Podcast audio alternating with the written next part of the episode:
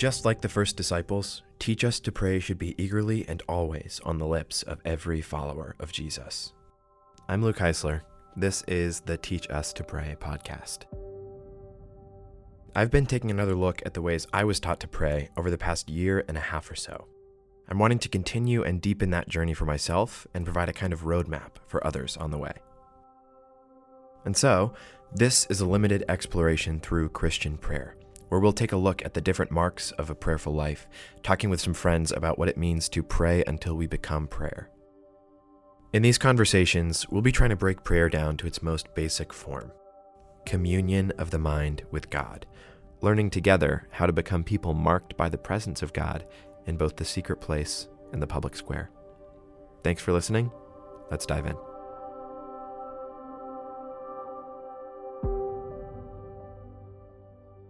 Hey, welcome back to the podcast.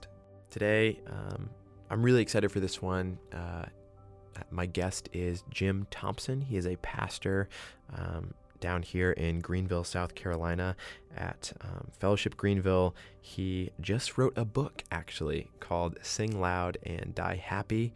Um, I know him just through some friends Uh, of mine that have worked with him, go to his church, interned with him, et cetera, et cetera. And uh, we've had a couple great conversations just about all of the Christian things. Um, and uh, he's a great thinker and a really curious person and really profound. And I don't think he would say any of that himself, but he uh, really knows his stuff, especially when it comes to song and singing as prayer. Um, he's involved with a really cool uh organization, I guess, called Hymns and Hops here in the upstate of South Carolina, um, and they're growing fast. It is a kind of occupy, a bunch of Christians get together, and we go and we occupy a brewery in the area.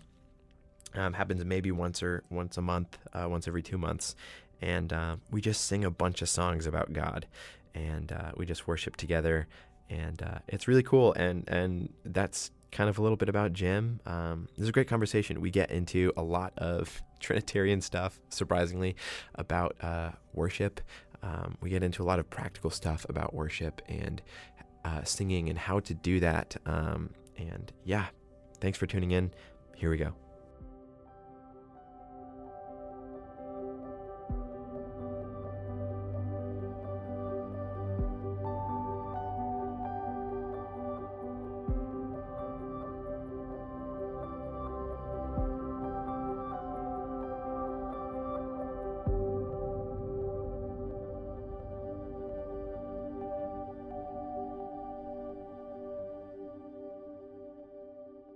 Welcome back to the podcast. Um, last week we talked a little bit about uh, what is prayer. Um, if you didn't catch that one, maybe go back and listen before really listening to any of the other conversations, because we kind of, prayer is a lot of things, um, and we kind of broke down um, like what is prayer, a little bit of what prayer is not, and, and then some practical ways to insert like those really broad strokes ideas that we talked about back into your life, um, into the everyday. Um, And as we move throughout the rest of the conversation um, and kind of focus in on some more um, niche areas of prayer, I guess, um, that conversation will be super important. This week, though, um, we're talking about corporate praise and worship um, and corporate prayer and sort of all ideas around that. And um, I've got a guest on this week, um, acquaintance, friend, whatever, pastor, guy I know. Brother. Uh, brother, there we go. um, Jim Thompson. Jim, tell us a little about yourself, who you are, what you like, what you don't like. Yeah, I'd love to, man. Thanks for letting me. Thanks again for letting me uh, hang out with you guys on yeah, the little podcast here. Um, my full name is James Walker Thompson the fourth, which makes me sound smarter than I am, which is great. I'm a pastor in Greenville. I've been on staff at a church called Fellowship Greenville for ten years. Mm. Um Very happily married to Sarah with no H. She's incredible, wonderful, amazing. If you care about Enneagram, she's a nine one. I'm a one two. We get along um, swimmingly. She's an angel, and I adore her. I have two children, Anna Jubilee, who lives up to her middle name. She's ten, and she's happy, spastic, beautiful. And then James Walker Thompson the fifth. Got to carry it on. Didn't have to pray about the name on that one. Uh, and he's thirteen and in eighth grade, and middle school is special. But I adore him. I'm like... you know, good old family guy, pastor guy. Um, so, yeah, I'm just really thankful for God's many and layered gifts uh, in my life right now. You said say some things I don't like. Oh, and what do you that? do like. Yeah, you're allowed okay, to do that. Okay, I don't like uh, Clemson Athletics. Okay. I'm a big Gamecocks fan. I'm so sorry. I don't like the beach. Uh, I know, yeah, lose some votes. You can cut off the podcast now. uh, what else do I n- not like? I don't like people who only um, – I don't want to say people. It frustrates me when people only read things that confirm what they already believe, yeah. and they're not willing to be uh, intellectually honest or balanced. Um, I don't like my uh, own proclivity to arrogance. um, things that I am grateful for, my family, my church family. I love reading and ideas. I love, love, love. Like I was in a, a Bible study this morning, and it was just when Jesus says in Luke twenty-four in the resurrection, he's like, hey, everything in the whole Old Testament is about the fact that the Messiah will die and rise, suffer, uh-huh. die, and rise on the third yeah. day. And I'm like, maybe the Messiah, but suffer and die and rise on the third day? And so I love the idea of the detailed cruciform nature of all of Scripture and mm. trying to see Jesus and the cross and the resurrection in everything. I just love, love, love that because it's as fun as it is intriguing, as it is confounding, as it is glorious. And so, um, yeah, those are a lot of my uh, theological uh, pursuits and thoughts right there. Cool. Awesome. Yeah, jumping right in, I guess. Um, well, you wrote a book. I did. Um, it's called Sing Loud, Die Happy. Um, it's a great... Uh, It's a pretty, it's a pretty, uh, like, short book, too. Yeah. It's like one hundred twenty some odd pages, yeah. something like that. Um, easy, easy. Easy read. Yeah. Easy read. Yeah. Um, it's funny. It's witty. I was flipping through it uh, last night and this morning, and I was like, oh, I can't wait to read this. I tried to make it accessible, you know. Yeah, it, it is very accessible and, and really well organized, and Thanks, um, happy to talk about it today. Um, so I think kind of in this vein of prayer and what is prayer and, and all the things, um, a lot of times I think when... Maybe more mainline Christians, because I think as for, as as the closer you get toward like orthodoxy and tradition, and like m- the traditions that have really that really have sort of like a tendency towards um, the more ancient things, but at least for like mainline evangelical or non-evangelical, whatever, uh, when we think of prayer, we don't think of really singing songs or mm. reciting liturgies corporately, or even coming together like to pray with other believers, like even that sort of like we forget mm-hmm. about that sometimes. But I think like there is a recognition that so many of us have felt God's presence very tangibly, and in a lot of cases, maybe with some people most tangibly mm. um, during worship.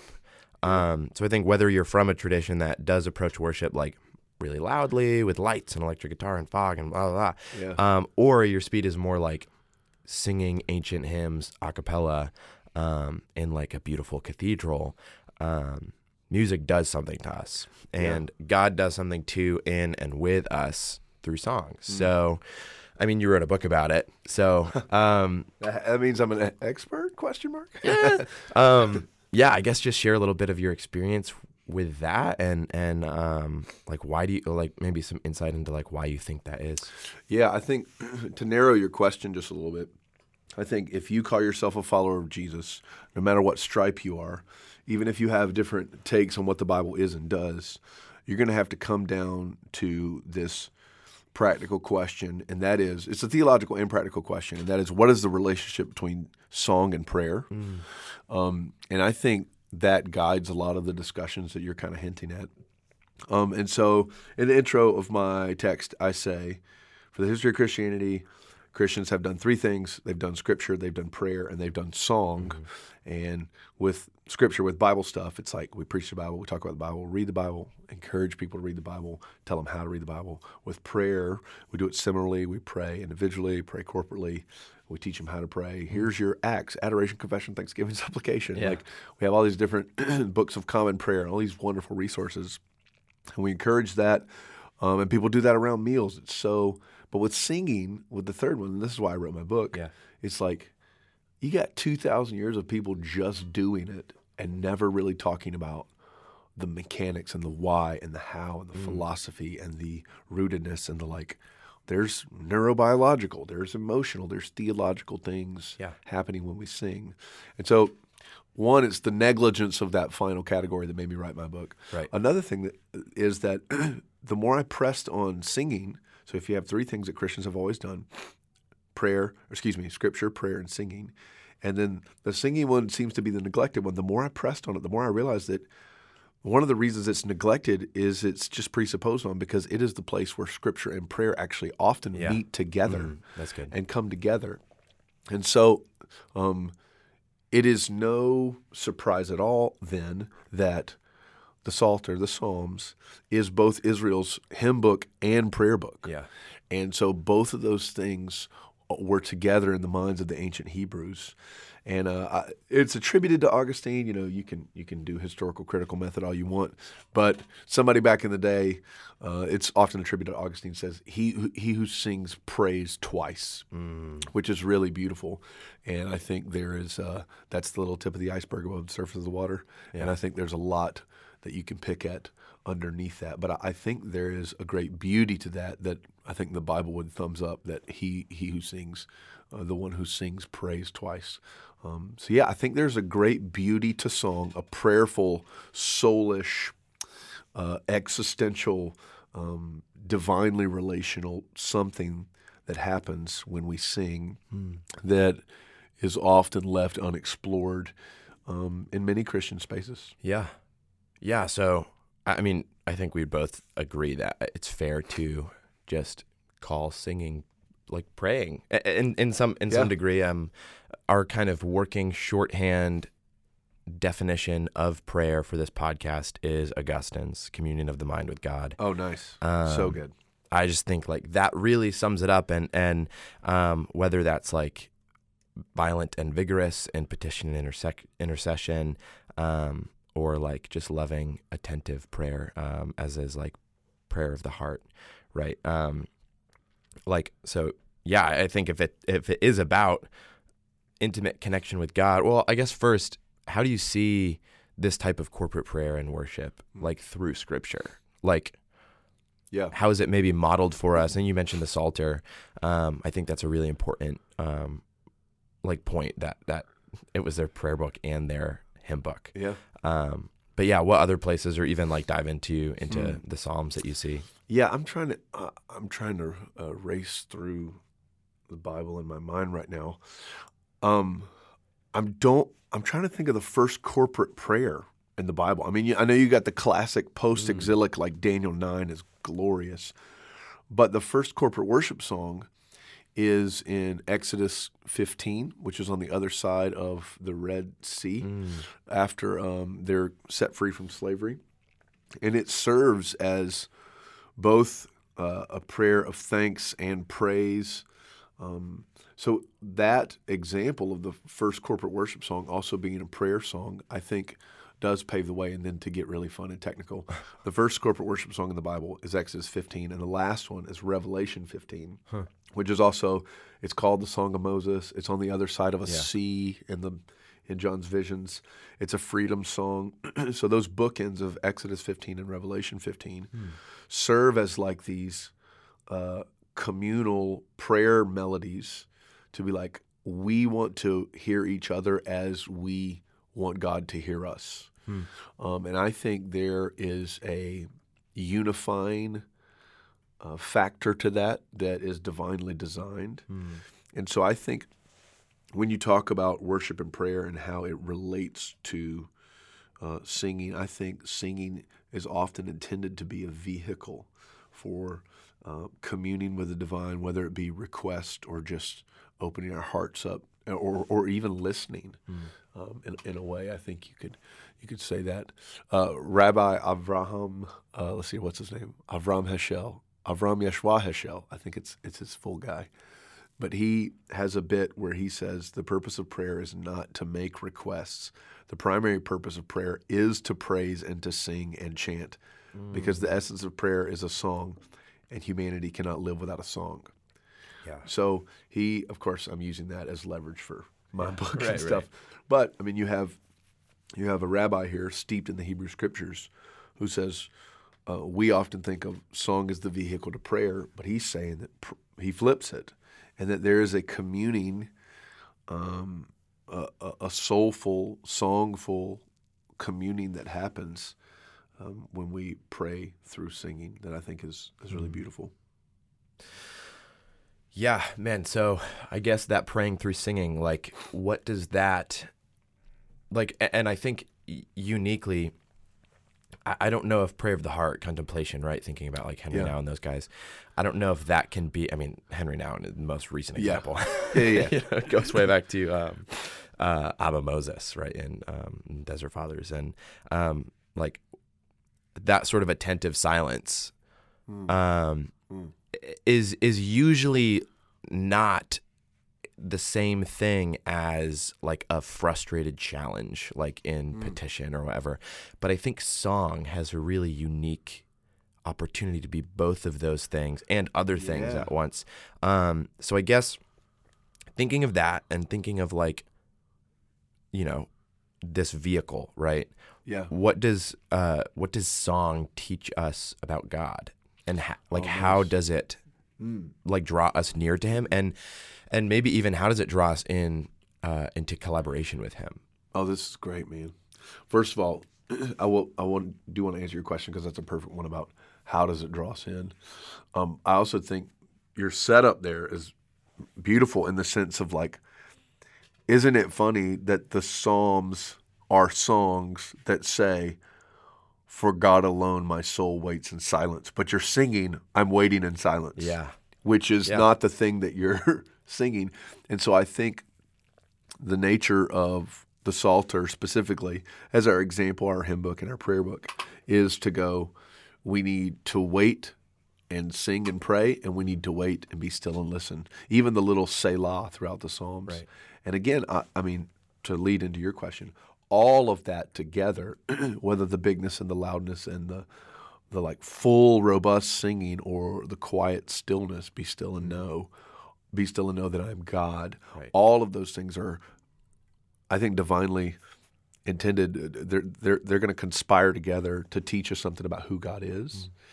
Mm. Um, so yeah, L- let me get your question again. Was it how does singing and praying like this teach us something about God? Yeah, and in teaching us, draw us near to him, and okay, in yeah. drawing us near, invite us to collaborate. So kind of a three-part question, but it's kind of the same answer, sure, I think, why not? All three.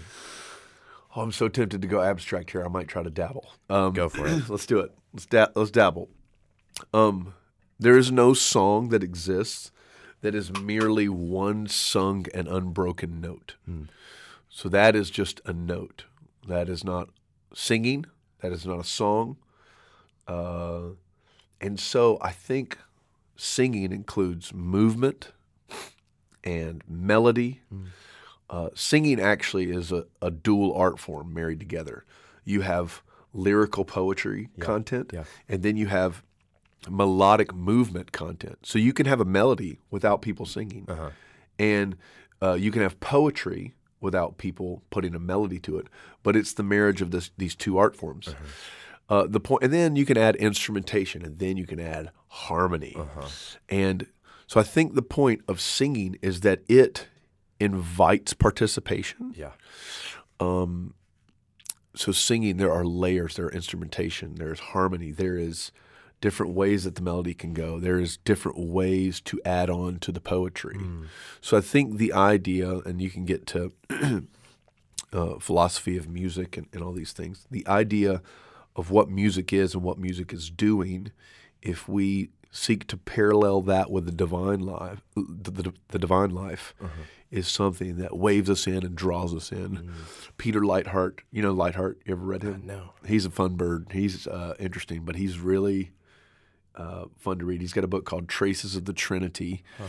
in which he'll just write a chapter about sex or write a chapter about sound, and huh. he'll talk about how life Um, exists yeah. as Trinitarian. So he has this chapter about sound, and he says that uh, sound takes up space without, uh, but invites people to also fill the space. There's nothing else like it. Huh, yeah. Like you can be in a room and hear sound in every part of the room, but that actually makes you want to join in the sound. Uh-huh. It, he says it somehow takes up space and invites people into the space at the same time. And so that's just sonic in general, but if that Uh, sonic filling has melody and harmony and poetry and instrumentation, then it is It is a reality, a unique reality, because it's not the same as looking as a visual piece of art. I mm. can't, there's only so many people that can fit around the Mona Lisa. Yeah, right. So there is a uniqueness to the art and the craft of singing, which includes both melody and poetry. There is a uniqueness to that that draws people in and almost without us knowing it, demands, happily demands our participation. Mm. So that is the Lewis in commanding us to glorify him. God is inviting us to enjoy him, which I think is, is deeply wonderful. Now, all of this, I think, runs parallel to the divine life. So when you have a triune God, perfect harmony, you know. Oh, that quote you have, by the way. Oh, yeah. So good. Right? Super fun. So when you have a triune God who is, it says that he sings in Scripture, in, yeah. in, in Zephaniah three, in Psalm thirty-two, and other places. When you have a triune God, it's that the overflow and beauty and abundance of his own eternal divine life uh-huh. is the thing that welcomes us to participate in it. Yeah. Um, and so there is a great uh, glory to seeing God as this songful deity who whose mere existence uh, invites participation. And that's why I think, I mean, this is one way to say it. It can be a metaphor, but that's why we're created in his image. Yeah. He yeah. doesn't create us as like lowly earthlings, you're down there to have to do my bidding. We're created to be like him and look like him. Yeah. And this is why old uh, Tolkien's got Iluvatar singing the world into existence uh-huh. and Silmarillion. Oh. This is why Aslan has old... Uh, or Lewis has Aslan singing Narnia into existence with the song. Mm. I think they're... touching this reality of if we apply songful, soulful singing and musical realities to God, the God of Scripture, then there is a transcendence to it that is just waving us in yeah. to share and to participate in that divine life. There, there's something about joining somebody in song, mm. like at, like singing along to somebody singing that is so unifying and so like... if we want to use like biblical language, like conforming, right? So mm, if we yeah. join God in his song, um, like I think that is a, a you know, and I, I think song may be used in a literal sense and also song used in a more metaphorical sense of like, like just the way of God. Yeah. Um, like if we join in, in that song, that is how we, you know, become like him. Um, yeah. I Je- think it's really uh, cool. Yeah. Uh, Jeanette Bicknell wrote this book a few years ago, you know, when I was writing my book and trying to do research. I just tried to scour all like abstract yeah, books on yeah, singing, right. and there's tons on music, but not on singing. But she wrote this book called A Philosophy of Singing. Hmm. And uh, she's a philosophy professor and a music professor somewhere. And she gets to the point in this book where she's listing out some science and some uh, brain stuff. And she basically goes to the point where she says, the activity that will create human bond and connection more than any other mm-hmm. activity is singing with other people. Yeah. And she explains it all, and it just it just makes so much sense uh, that if that's true on a scientific, uh, sociocultural level, on social level, mm. why would it not be true on a vertical spiritual level as well? Yeah, yeah. yeah. And I think in the Christian church, like, that being true on a horizontal social level, mm. is it being true on a vertical level? Because like yes. when I'm standing in a brewery on a Sunday night singing with total strangers, right, that I, I don't know, and, and probably if I got into theological discourse with some of them, I would disagree. Yeah. And and I had friends there too, and, and people I recognize from classes and stuff that, that I know that I disagree with.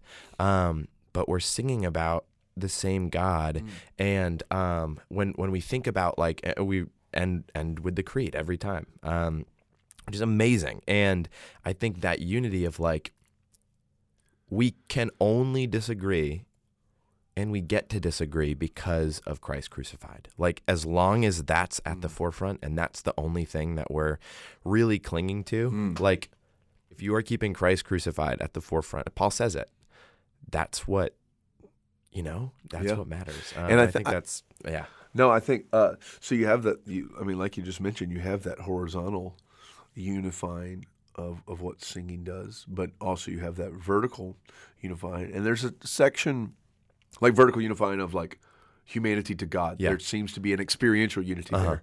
So I, I can't remember where it is in my book, but I have a, a thing where it's like, if you're, you know, at church on Sunday morning with your, your faith family and you're singing the gospel together, you can't have sustained anger oh, towards the person yeah. across the room that you see while you're singing.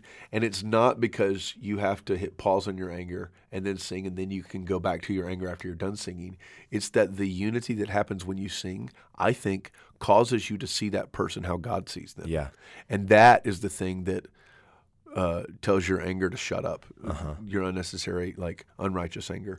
Because if there is unity that happens when we sing, both amongst the people of God and the people of God with God himself, then that will change our perspective on life, but also this person over here, and I don't like their politics, or I don't like the way they, right. you know, talk to their spouse or whatever. I think singing together will reframe those things mm. and actually and make unity more than categorical, but hopefully push it towards actually experiential unity. Yeah, and I think I think prayer, and maybe just in general, like a, a broad strokes statement. Like, I think prayer like pushes us to to the compassionate justice of mm. God. Like like, and, and not to separate those two things, right? But yeah. in moments like that, you see someone that you maybe would rather be able to dislike. And um, you like just can't, you can't do it. You just can't yeah. like get there. And then um, maybe in some other moments you see like just the brokenness of the world, and you're pushed to do something about it. And that's compassionate. And and then the other thing is just, right? Um, which I, I think is, um, oh man, that's, that's really cool. I had never thought about that actually, all and, that. And I think, um, I don't know how to say this. I, I haven't thought through this one, but it's like, I think sometimes usually in our praying, and lament is great. Yeah. It's great. I'm team lament. Gratitude is great. But sometimes I still think in our Western hyper-individualistic world, mm. we can start to pray about those things, whether individually and or corporately. Yeah. We can do the gratitude or the lament, and it somehow becomes about those things, whether cultural, political frustration, or whether it becomes about, oh, well, God bless me with this, and it becomes about gratitude for the thing. Again, those things are needed, but I think singing just m- turns you heavenward. It turns you Godward in such a way that all those things are, are framed most immediately with the divine. Like even the old chapels and cathedrals, they had that high vertical thing because the singing, the acoustics would bounce yeah, off yeah. the top, and they were supposed to, with your your your gaze and your eyes and your voice, fix you heavenward, uh, if it were, as it were. And, and so there's there's a reframing of how God mm-hmm. sees things when we realize that corporate singing is also corporate praying. Uh, and it becomes like, yes, those things matter. The, the content of the lament and the content of the gratitude matter, but they need to matter so that you'll pay attention to God more, right. and not so that you'll primarily fixate on temporal struggles or points of appreciation. It's like mm-hmm. have a, a, a God besottedness, have a God saturatedness to your prayers that um, I think I think singing just jumpstarts that. Yeah. Wow. Um, okay. So I think, yeah, I'm trying to, so singing m- maybe then more so like worship, I guess. Okay. Um, like in its many forms, because many things uh, are worship to many different things, um, shapes us into something, right? Like I think of Tish Harrison Warren and James K. Smith, like yeah. have great work on like the mundanity of like ordinary worship yeah. and um, uh, James K. Smith's like You Are What You Love, or like uh, uh, his Cultural Liturgy series, great, great work on like how we are formed. Um, like, okay, so then spiritually and emotionally and physically, whatever, like what does singing do to the singer? Oh, nice. Yeah. Um, yeah, I mean, one of my takes always is, and this this goes with uh, Tish and Jamie and their work on liturgy and worship and those things and how those things shape us. I think unexplained liturgy is less helpful liturgy. I won't say unhelpful. Yeah. But um, my church hasn't started doing it again uh, since uh, since COVID stuff. But one of the most worshipful moments on a Sunday morning for me was passing the offering plate, mm. because it was like everybody in that whole space touched it, and it's supposed to represent sacrifice. Huh. And so the days when our our worship leaders would go, hey, this is a reminder of you to give like Jesus gave it all. This yeah. is a reminder of you. So that explanation of a tiny little liturgical thing that I guarantee seventy-four percent of the people in the room didn't think about yeah, yeah. was supremely worshipful. So all that to say, when it comes to singing and explaining what happens to the singer, I think it's very key that to know that explaining what's happening will make us enjoy the happening of yeah. it. Um, so yeah, dude, everybody's like, oh my gosh, singing is so worshipful. Like I just sensed God and I felt God. I feel God in this Chili's tonight. Office quote, sorry. Uh, so sorry. Um, but like explaining the thing, I think heightens the beauty of the thing. So first of all, you just have straight out obedience, and to know that you're obeying God is a powerful, humbling, and beautiful thing. Mm. So if you just take all the commands in the Bible, what does he command most? Singing is top five. Huh.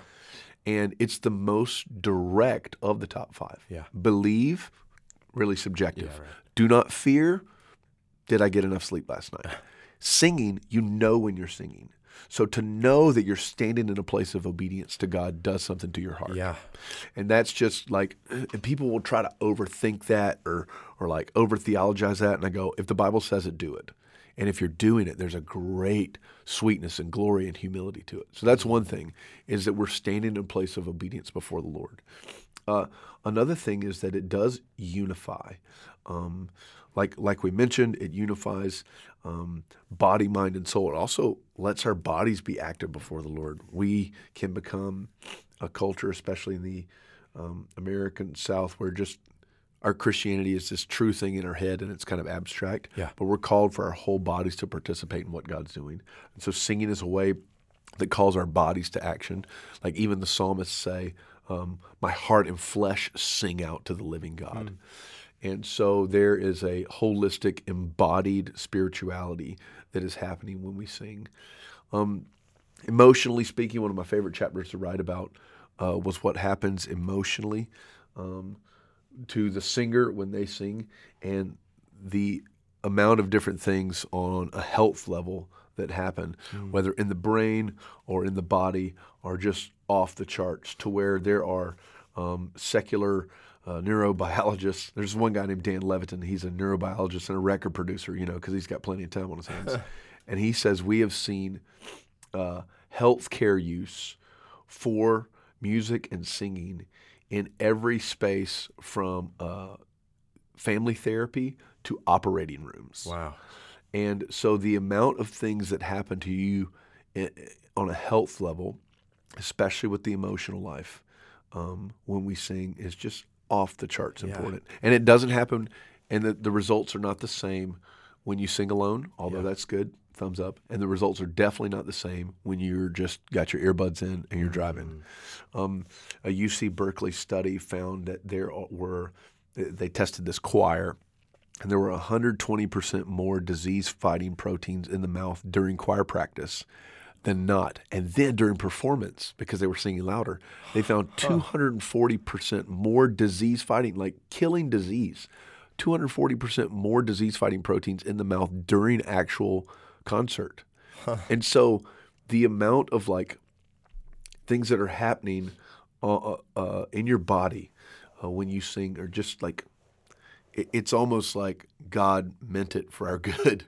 Yeah. Um, and so I think all these things are happening to the singer, these things and more, whether it be you're standing in obedience before God, you are unified with your brothers and sisters, you are, it's just good for your health. Right. And I know some people have their list of excuses, yeah. and I'm not saying they're all invalid, but I know that it requires effort. Uh-huh.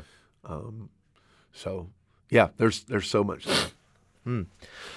Okay, yeah, so moving now into like second half or like last quarter, however long it takes us to get through this next part, um, uh, because we're going to go super practical. I, I love to end practically, um, but then I think like there's no way to go to this practical point and then not go back abstract, which kind of like, I'll, like I'll try.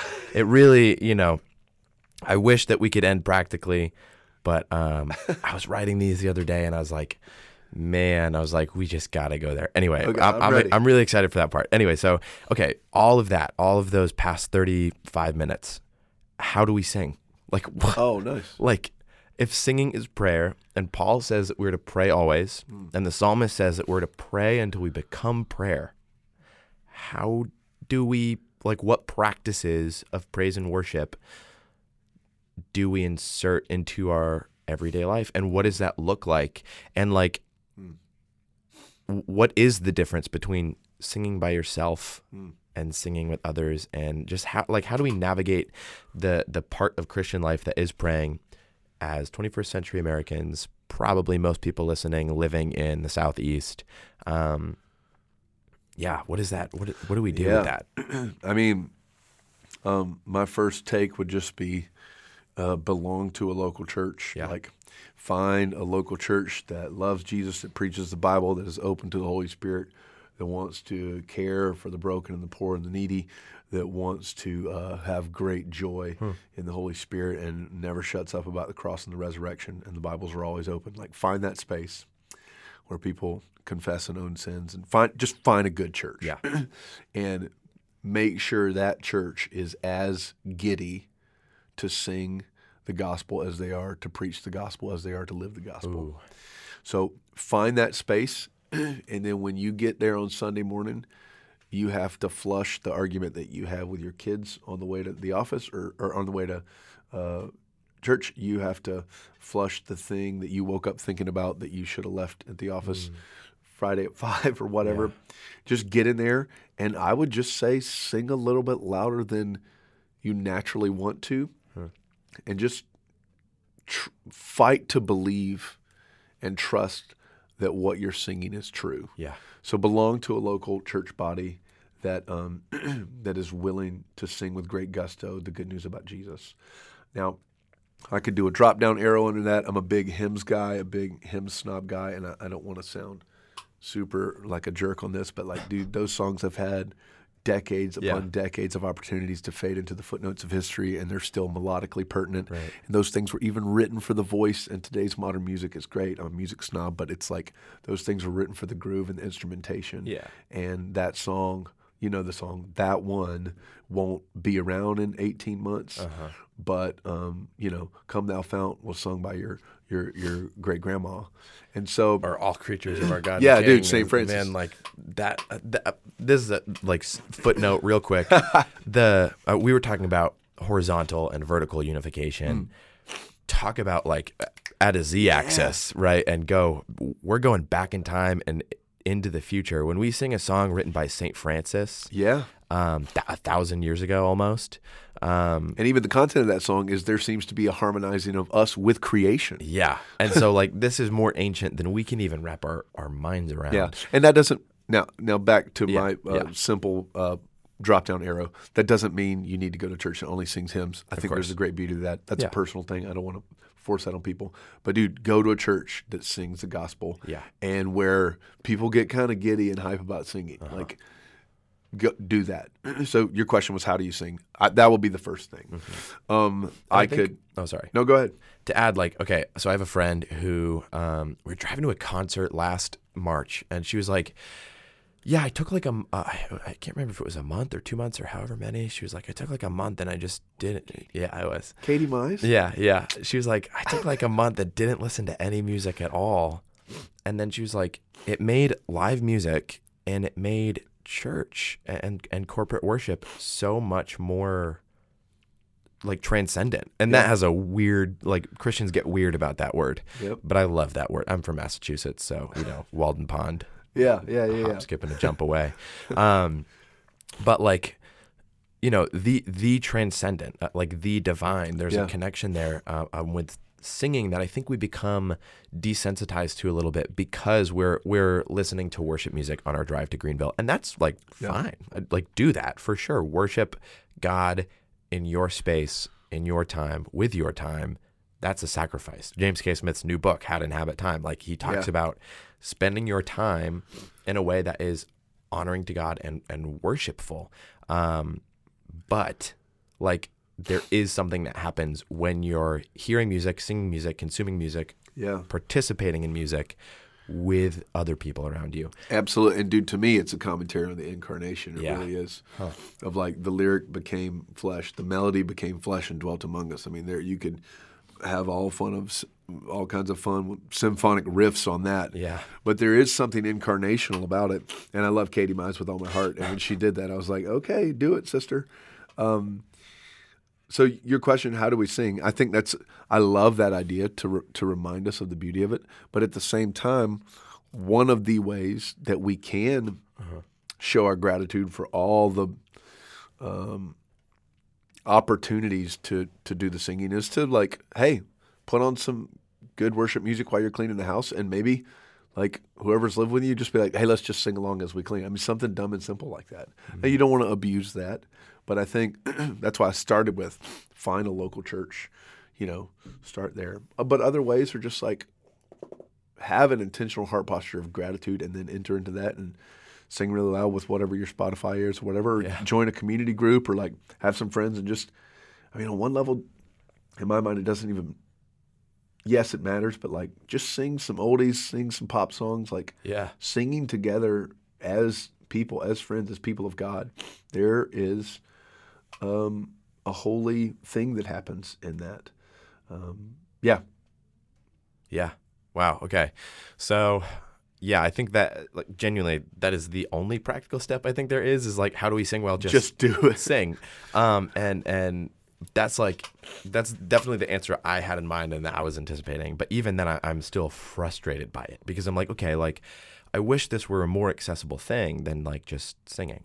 I, I will add, like I in, in my last chapter, I have ten suggestions on like how to change your habits of singing. And my last one, I, I will mention my last one of those ten.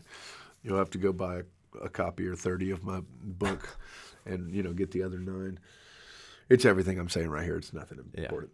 Yeah. Um, but the last one is sing with people that are different than you. Oh, yeah. Which might mean a generational thing. It might mean a racial thing. It might mean a, a political opinion thing. But if you can sing the same truth yeah. about who God is, who God is revealed, who, who God is as revealed in the gospel, if you can sing those things with people who are different than you, then I think um, it really, really reshapes how you view what God is doing in the world, yeah. how he is advancing his kingdom in the world. And so that would be uh, another encouragement. And if that means you need to go hang out with your little student ministry at your church and they sing songs that make you want to roll your eyes initially, like go do that, yeah. try that out. If that means you need to go to a different church, go to a different church. Yeah. And so yes, find a good local church, but make sure it includes um, people that aren't exactly like you in every way. And I think there's a, a great health in that. Okay, here we go. I'm ready.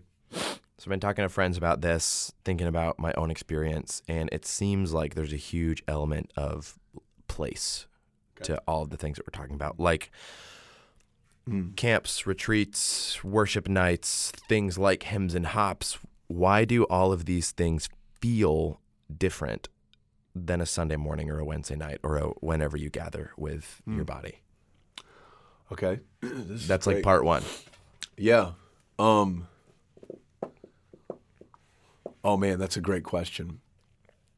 Or do they at all? Like, is that just something? Oh, that, I like, think they yeah, absolutely yeah. feel different, dude. Thursday night at youth camp, if when you're playing the songs for too long before you leave on Friday morning, it's like weirdly emotional. Yeah. But I think uh, the wrong response to that is to say everything I felt is real and good and true and I have to go live there. And the other wrong response is to go, people, the, the youth leader is just manipulative and right, right, the right. band is just too dang good. Yeah. So you have to guard against both extreme responses. Uh, I'll do a parallel here. I adore my wife. She's the most wonderful, beautiful, incredible, hilarious, creative, witty, awesome individual. I love her. Our wedding day was really, really special. Um, anniversaries are pretty killer and special because we get to sit together, laugh together, go out and have a nice meal, have yeah. a nice glass of wine together and laugh. Um, those weekends where grandma takes the kids mm-hmm. and we can just sit in our P Js on Saturday morning and just read and laugh and not move or talk, those are sweet and those are special.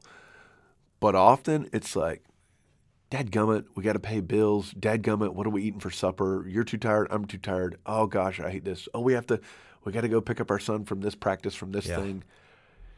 So I think the regular groove of life, family life, covenant family life is like, that's going to include some Sunday morning stuff that doesn't feel spectacular. Huh.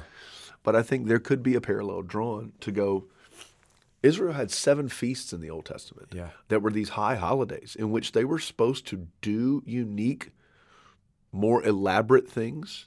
And there was a, a, perhaps a greater s- emotional sense about mm-hmm. them. Or, I mean, dare I say the mountaintop thing, because that's even Jesus' own fault in Matthew seventeen with Transfiguration, Mark nine.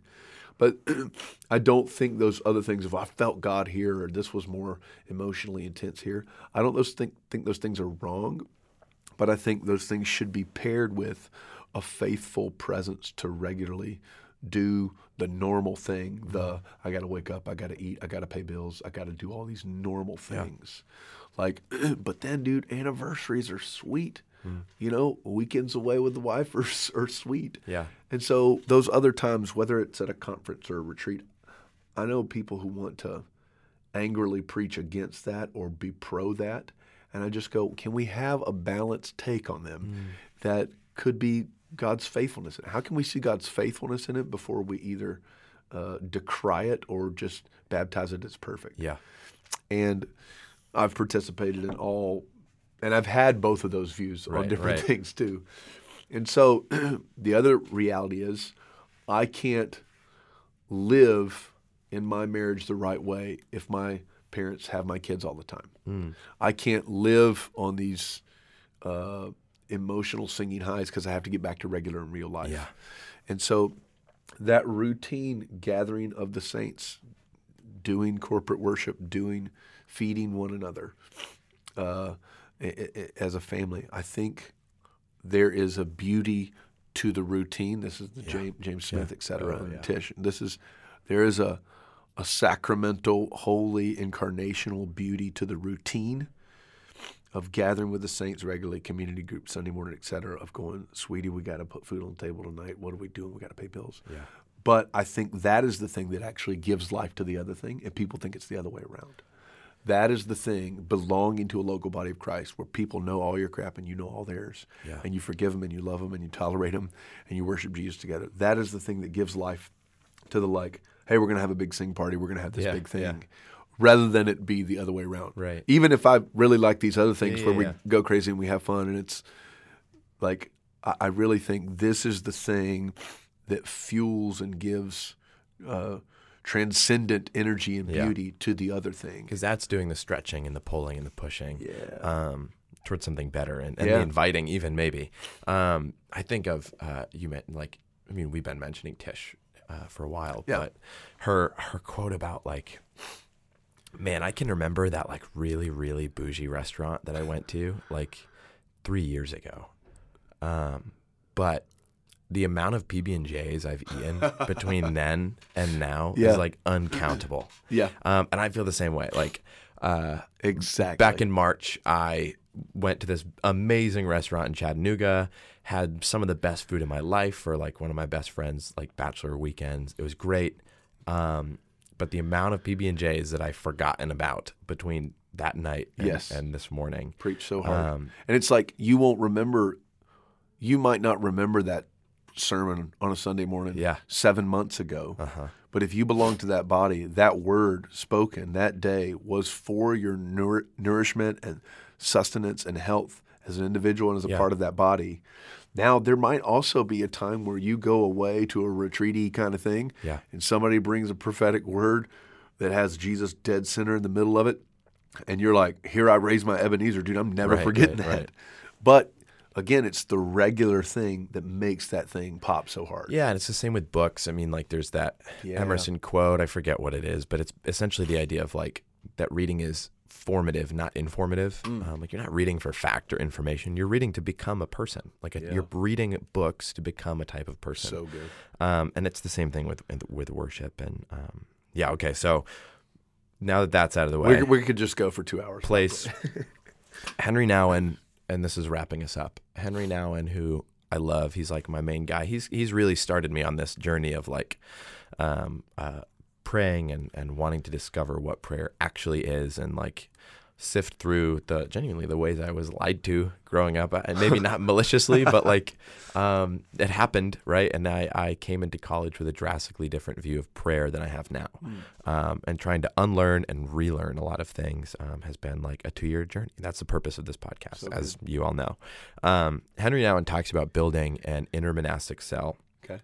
that you can retreat into at any point uh, to pray and practice inner silence and solitude, um, even in a noisy room full of people. Mm. Um, mm. It, it's great. And depending on your tradition, like the secret place might be like a more accessible way of saying that to you, like setting the secret place in your heart. Essentially, he's talking about not relying on the physical space around you to access to the to access the divine, yeah. to have communion of the heart, of the heart or mind, or however you want to cut yeah. that with God.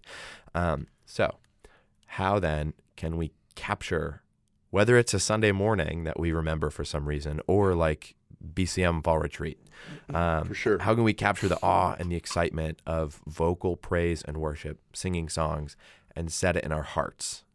In other words, what does it look like to build an inner cathedral in which we... Gotcha. Sing always deep inside of ourselves? Well, my my response to that would be twofold. One, Nouwen's mind and story are far greater than mine, but I would want to guard against uh, a, a personal Gnosticism. Yeah.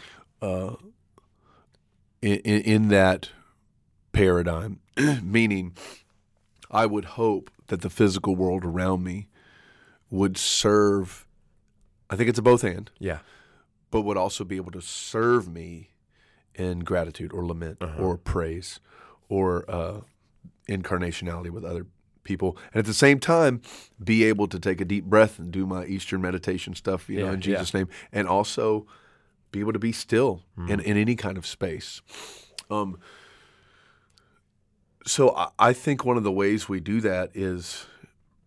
Um, having a telos to our prayers and our songs. Um, and when we say in Jesus' name in our prayers, that is that God's kingdom will come through Christ and Christ alone. That is that our singing should be done in Christ and Christ alone. That is that all Scripture is for Christ and Christ alone, that yeah. he's, he's the point of it. So finding a way to take a deep breath and build that inner cathedral, and the the...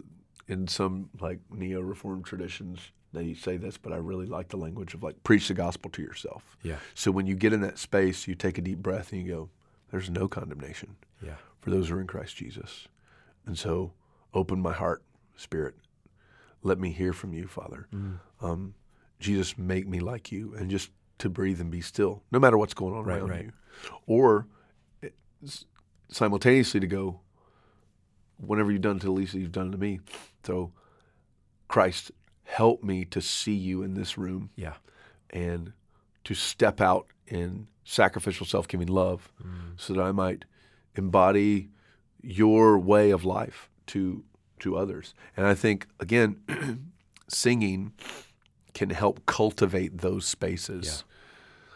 Yeah. Uh, and prayer. I mean, it's the same with prayer. Mm. Prayer and song are are always in tandem in my mind, and can help cultivate those kinds of spaces. In fact, um, the most uh, prayerful person I know in my whole life is my mom. Mm. She's also the most like singy person I know in my whole life, and I dedicated my book to her. But I those that's not an accident. That's not yeah. like, oh, whoops. They right. She likes to sing, and she also is a crazy prayer mama. Like yeah. those things are super connected, and so realizing that the vehicle of song can do that and allow you to take the deepest breath possible with your mm-hmm. body and your soul, and give you that, I like that language, inner cathedral, give you that, and also allow you to open your eyes yeah. and see prayerful opportunities yeah. uh, around you. In Jesus' name, I think, I just think song has that much uh, potency mm. built into it, and it, it's God's fault. It's His idea yeah. to, to do all that. Yeah, I think I don't know. I've been I've been thinking about the contemplative tradition, um, a lot. And I, I think what it comes down to is that sort of prayer um, should and does push you to the the peace and the love of yeah. God. Um, and I don't think these are exclusive to each other, but so if that does that, then I think maybe the sort of inner singing that, I don't know, I, I was, I mean, I was looking for stuff on it. I don't know if anyone's, I'm sure people Davis, have thought about it. Davis Ford has a book called The Self and Salvation, Being Transformed by Cambridge, Cambridge University Press. And he has about ten pages on the singing of Ephesians five. Okay. And you just need to go find okay. it in the library. Yeah, yeah. If not, I've got it in my office, and it's fabulous because Paul says there, speaking to one another in psalms, hymns, and spiritual songs, making melody to God in your heart. Yeah. So there's an outward physical thing, but then it's also like the singing thing, which is singing is not metaphor in the Bible. Yeah. The singing thing, and it's psalms, hymns, and spiritual songs. Triple down. Yeah. He's tripling down. He goes, do it in your heart. Yeah. And so it's like, well, is this an in my heart thing or is this an, with my whole body? And and I right. think Paul would just be like, yeah. yeah. so so uh, Davis Ford has a great, yeah, um, might be David Ford. Um, he has a great bit on those things. But I th- again, I think what you're talking about is how much singing can accomplish yeah. as a gift and a vehicle Um, for divine purposes in the world and in our own lives. So, yeah, I think there's great exploration there. Yeah, and I, I think really it invites us to joy and to unity, um, maybe above oh, all yeah. things, and hope, um, yeah. uh, more than, you know, sitting in the prayer of the heart. Um, obviously, those things come with that. 'Cause, and, th- and those but, are both ends. Yeah, right. Absolutely right. Both ends. Like sometimes I read about the early monastics and I go, man, there's a great beauty to yeah. separation and distinction, but it's like, how are you going to uh-huh. do good to people when you're just out in the desert, bro? Right. But at the same time, there's people so involved, self-involved, where it's like, you should go take some desert. time. Yeah. yeah. Um, and that, and both, that both and thing is so crucial. Right. That's where I think it comes down to like the person knowing yourself and, and listening to how the Holy Spirit whispers to you. Um, and then we talked about like stepping into obedience um, a little bit into that. But yeah, thank you for coming on. Dude, this, this was an amazing conversation. Oh man, we could probably keep going for hours. I, I think we could. But uh, yeah, we're we're getting close to uh, an hour, which is crazy. Um, but yeah, thank you so much for coming on. If Absolutely. you if you're curious, um, I'll link uh, Jim's book down in the show notes and you should pick it up. It is uh, It's it's I'm really I'm really excited for the read. I it's it's it. probably the best book that's ever been written. Yeah, probably. I, yeah, I think yeah. so, dude. Uh-huh. Yeah. Better than uh, like second, it's like Bible, Sing Loud and Die Happy. Like, yeah. you know. That's no, oh, that's what my mom said. That's just Oh. yeah. That's her review. That's funny. Oh, I saw that on the back of the that you you She's so funny. In fact, I think she just texted me while we were talking and she said, "I'm crying. I just read the last chapter." That's what she just texted. Oh, that's funny. Um, well, yeah, thanks for listening. We'll be back next time to talk about um, meditation and uh, a little bit about um, praying scripture. And we touched on that a little bit today, singing scripture, but um, what does it look like to sit down and pray scripture and take that with you? Um, and not only pray it with your lips, but to, again, like always, pray it with your heart. Um, so yeah, thanks for listening. Uh, we'll see you next time.